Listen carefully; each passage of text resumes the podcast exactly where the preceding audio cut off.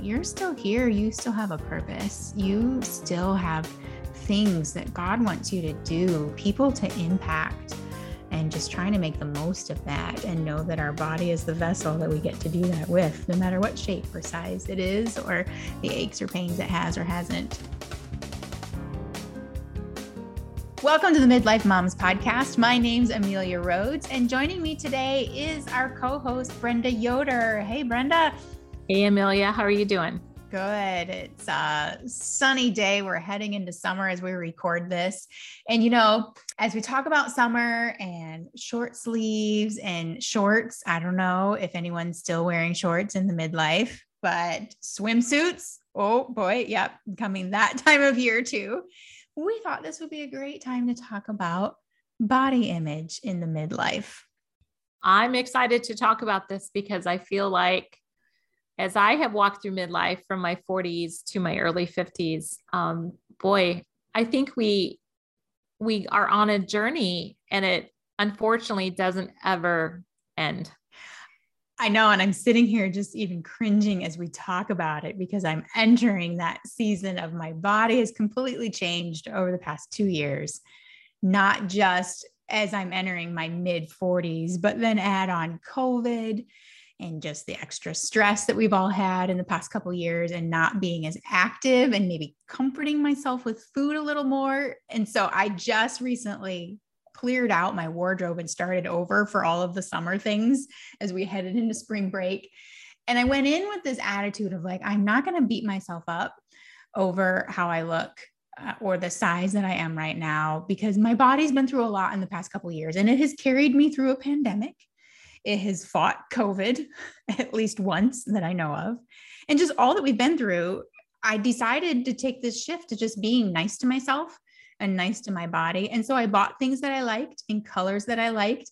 But I did look in the mirror in the dressing room and think, oh, I'm dressing like my mother and my mother in law and my aunts. And just even recognizing there was a point in time where, like, oh, they dress different. And oh, here I am. And this is where I'm at. And even just accepting it for this season. Yeah. And that's a hard, that's a hard accepting. I mean, I I think because what you just said is, I think, what goes through most of our minds. I know for myself, when I was in my 40s, I had a big shift in in my body image because I have a history of having an eating disorder in my story. And so in my mid 40s, I made this big shift of moving up a size and I did it well. I thought I made that that bridge pretty well. And then here in the last two years, also as my estrogen has stopped, and as again, we've lived through this pandemic, I've made that other shift up to like the next size up.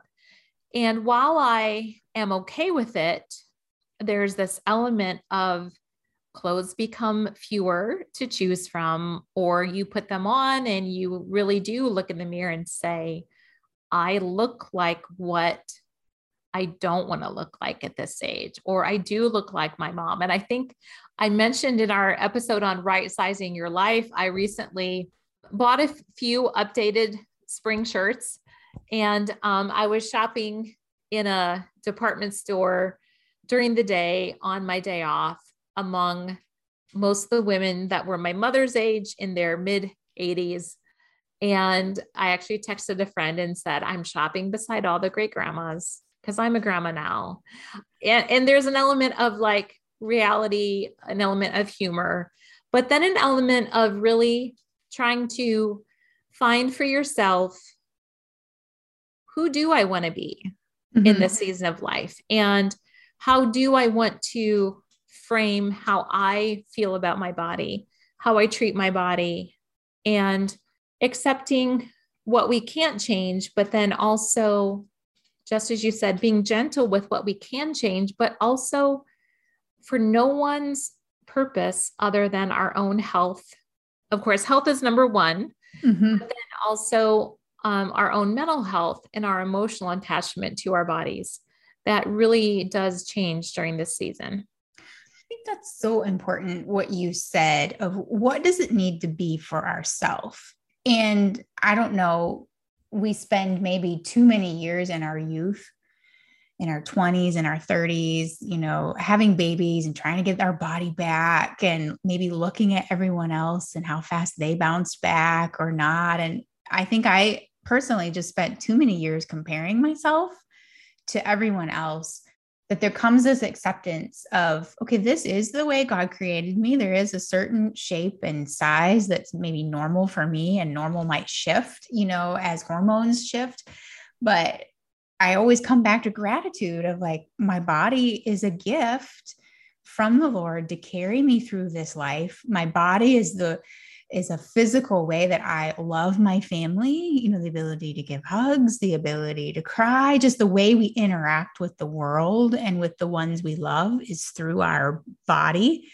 And so wanting to treat it well and in treating it well, also being nice to it for the weaknesses it may have um, and the struggles it may have. You know, I'm as we record this, I'm coming off of a hospital visit from a dear older friend who's entering the final days of her life here on earth and to just sit with her and hold her hand and you know share some tears and appreciation for how she's poured into my life and for her to say thank you for how I poured into her. But it's this body I'm watching her body fail and and end its journey. And I think I just walked away with this even greater appreciation that God has given us bodies to, but they have their limitations and their weaknesses but to just care for them the best that we can with what we've been given. And that just kind of struck me of you know that tangible thing that we can do to care well to what's within our control but do so from a place of health and a place of gratitude and a place of responsibility but without being harsh which i'm not you know as the perfectionist that's in me that's not an easy thing to do to always think i should be doing more. But um, what is responsible? What is loving to myself in this season even? Yeah i think those are such important thoughts and you know i think those thoughts actually are something we continually revisit uh, i know for myself that through the last two years um, during the pandemic in the fall of 2020 I had started kind of on a specific food plan that was going to help me, you know, kind of jumpstart my metabolism. I'd lost some weight. And then my dad got COVID and he died. And we went into this dark season as a nation where the deaths just increased. And then we had the political unrest of early 2021. And really, ever since then, I, I gained back what I had. And I really was at this point where for me being gentle during the last year or so was not feeling like I had to do something different of just mm-hmm. saying no really for the first time in my life I'm going to enjoy food and I'm not going to feel guilty about it and I'm going to if I want to eat something I'm going to eat it that really was a good season for me because coming from a history of an eating disorder I, I do have a cognitive, it's not really a battle, it's more of a awareness that I have to go through when I approach food or approach weight loss. And um, so that actually was a healthy season for me. And then this early spring, I realized I really was weighing the most I've ever weighed without being pregnant. And because I don't have any estrogen, my metabolism is zero. I realized that I needed to do something if I didn't want to continue at the place where I was at. And so the last maybe two months now, going on two months, um, I've just been making some healthier choices and being more aware of what I've been eating, being intentional about how many steps I'm getting in and things like that. And and I've dropped a few pounds and I really don't desire to have to lose any more. It's just that I feel better about myself, even though I think I felt okay with myself beforehand too that's the good question of like how do i how do i want to feel like how do i want to feel in my own skin and also just you know the aches and pains that come with midlife and mm-hmm. reduced energy and you know in my 30s you know i ran you know three four i lost track four or five marathons, like full on marathons. And I don't know that I could do that at this point in time, maybe eventually, but getting to a place of what what do I enjoy? what kind of physical activity do I enjoy rather than feeling like I have to or I should? What is comfortable and what do I enjoy? And coming at it from that angle of what's fun, even like viewing exercise as fun, viewing food as fun, even eating healthy as fun. And so that I'm in that phase of figuring out. And I was talking to another friend who's, you know, kind of in her mid 40s as well. And she was talking about how she too just exercises differently now in the mid 40s, doing what she loves, what she feels good, and what is fun and enjoyable rather than that have to, should, viewing it as a get to. My body still can do this and learning to love it for what it is um, and to enjoy it. And so I'm still figuring that out, but I, you know, I have some things that I enjoy. It probably probably won't ever run a full marathon again. At this point, I'm like maybe a 5K, but if I do, I would do it because I want to, because it's fun.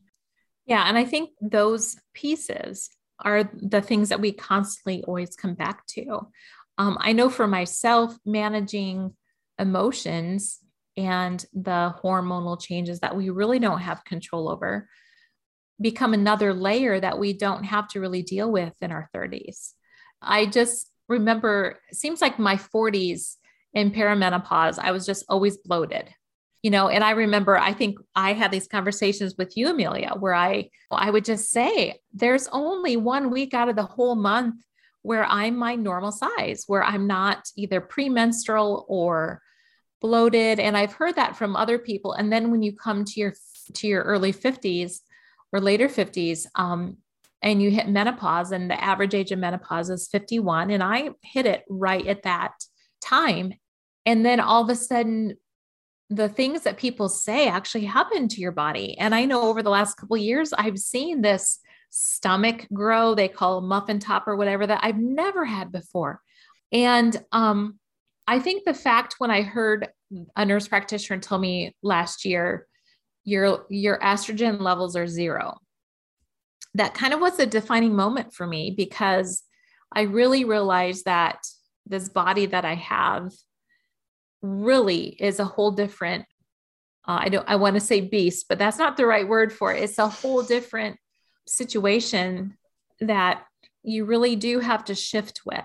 Mm-hmm. And I think there's this temptation of looking in the mirror and saying, I am I look like I'm 85 when we're not but you can feel that way. And i think we kind of project things upon ourselves. And then there's just the reality of i look down and i have age spots where i didn't have a couple years ago. And um, you know looking white uh, like without a tan when you put your shorts on uh, looks much different i think with this body that feels so different. Yes and for years, you know, leading up to menopause, the body had a certain function about it and a mm. and an ability and a capability of fertility or, you know, in that year, you know, whether we were able to birth babies or not, it had a, it still had a function that it may not anymore. And I think mm-hmm. there's a loss and a grief. And you've talked about that too, that season of just we're past even that age of being able to bear babies anymore and recognizing that now the body it, it's serving a different function than it was before. And that season is over. And i think that there will be grief that comes with that. And even the fact that the body changes shape it's really kind of miraculous. And i don't know that we always view it that way of all the things that our body can do for us throughout the life the way it can grow the way it can heal the way it can expand and then even the fact of you know gravity takes its toll um, and things begin to sag and we have more lines and more spots. It just shows the years that we've had on the earth even that we have sunspots. We've enjoyed the sun for so many years. Um, just to enjoy all of it as a gift of life uh, and being present on earth the older i get just the more I realize, you know, not everyone gets to enjoy this for this long. Like, not everyone is that I know has made it to 45. Um, and to see all of it is just a sign that we're still here and God still has a purpose for us and He still has a plan for us. And He's allowed our bodies to remain because He's not done. And I was talking to a woman earlier this week who, you know, she's been struggling through some things. And I'm like, you're still here. You still have a purpose. You still have things that God wants you to do, people to impact, and just trying to make the most of that and know that our body is the vessel that we get to do that with, no matter what shape or size it is, or the aches or pains it has or hasn't. Um, that there are things other than just looking good and fitting into clothes no, and that's so important because I think on good days, you know, it's it's easy to to not really think about those things. And yet we're still the same woman that we were when we were 18, right? And then as you said in our 20s and our 30s and 40s and 50s and then on even into, you know, 60s and 70s. I think part of it is the perception that we have also, you know, um, I think all of us carried this perception of not even necessarily like our our size but what type of person do we want to be when we're in our 40s what type of person do we want to be in our 50s what type of person do we want to be in our 60s and i have a, a friend who at who is my age and was just diagnosed with cancer. You know my husband went through a near fatal accident um, in the fall and we we still are unsure you know, he has nerve damage in his arm that may never come back. And we were very uncertain how are his injuries going to affect his longevity? Are there going to be complications that are going to come up? So I think as we really do go through life, our values do change. And for me, there was a when I um, when I first found out that we were expecting our first grandchild, um, I actually went out and bought this really kind of dorky sweatshirt because it's the kind that like old grandmas wear, right? And I so I wore it on Christmas Eve, and my friend, my kids were like, "Mom, I can't believe you have that sweatshirt on," and I was like, "I'm a grandma now. Like I can be dorky." I don't care if I'm round and fluffy because there's an element with that perception of this unconditional love. You know, grandmas themselves have a certain persona that that being a grandma now it gives me a little bit of freedom to say I can have these roles. I can be a little bit fluffier because these little people who love me don't care. Right. I love that freedom in that new phase of life and um, knowing that that love of those little children, you're just grandma. They don't care your size. They're not wondering, you know, what size you are or commenting that maybe you're a little fluffier than normal. I love that. And I had another thought and it's gone. And that's part of midlife too, right? Like I had a great thought and now it's gone. oh, I know what it was. It's hair, even like even to know how your hair has changed. And one thing I've noticed over the past couple years, and I think it started with a forced um, acceptance through the pandemic of when women couldn't get their hair colored. Mm-hmm. And I have just loved watching women embrace their gray. And there's something about that that is so inspiring. And I, for whatever reason, and I don't know why, I'm not to that point yet. I have very few silver strands. My husband is almost completely gray. He's totally salt and pepper, went gray young. And I keep thinking it will come and it will. Um, but I have just been so inspired by all of you who've just embraced your gray and that whole like even the this the phase of growing it out and i think a few of a few women that I know it was forced during the pandemic and they got to a certain stage and they're like, oh, I'm so far. Like, why not accept it and embrace it? And just all of you who are rocking the gray, just I'm so proud of you because we have such a stigma against, you know, hair color and accepting that age. And I was talking to a woman not long ago and she goes, you know, it's probably time. Like I am a grandma and to be silver, like I've earned it. And I've just been so, and I know it's different for men, but my husband, the way he's embraced his gray over the years, he's like, I've earned it. I've earned these grays. Like it's a sign of the life I've lived, the stress I've endured, the kids I've raised. And he just has had young people even ask him, you know, if he's colored his hair. And he's like, no, mm-hmm. you can't color this. You have to earn it. And so I think even just wearing that as a badge of honor um, you know, that we've earned the gray hairs, we've earned the wrinkles, we've earned the laugh lines. And to embrace that is an added total attitude shift that's a little bit countercultural. And I'm just, I'm loving it and I'm inspired by that. I think is just what I want to say. Yeah, I know that I, I would agree with that. It's been fun to watch so many of my colleagues, uh, friends and peers who are my age, younger, and even older, making that shift. I, on the other hand, will be the first one to say that I do make my monthly trip to uh, the hair salon to get my hair colored. And for me, I joke, I'm like, I only have two things left, and that's my hair and my eyes. So I'm going to try to keep people looking up as much as possible because my I've earned it, I think, is the fluffier me, is the me that um, not as fit as what it, what I used to be. I too used to run not not marathons. I my big last hurrah was actually a half marathon when I was 46, and then I tore my my ACL um, three months after that. So similarly, though, similarly, I am able to accept the age spots, the fluffiness, the not having to have to have muscle tone, some of those other things that I think really defined part of our body image when we were younger um, those are the things that for me i'm like yeah i think i can really let those go. Um, my hair though you you will know it's a significant time in my life if you ever see me go gray. And i think all of this is you know the fact that we get to choose mm-hmm. um, and we live in a society that gives us choices. Not everyone across the world has these kind of choices of do i want to be gray or not be gray uh, what do I want to, you know, what kind of shape do I want to be in? Mm-hmm. And so I, just to encourage each other and cheer each other on and not shame each other and not judge each other, wh- however we choose to go through midlife with our body and our hair. And I think to be each other's best supporters, whether we choose to go gray or we choose to color. Um, I think it's just really cool that we can do that and we can support each other as sisters and not not compare ourselves, not um, have expectations on each other, but really to love each other and the choices that we make and to be each other's best supporters and encouragers. That's a sisterhood that we get to have through midlife. And I, I know I've been grateful for you, Brenda, and over the years, and just how you've even been open about where you're at and the choices you've made or accepting where you are has enabled me, who's a little bit behind you in midlife, to have this freedom and acceptance to make my own choices and to accept myself and love myself where I am. And so I think that's a gift that we can help each other.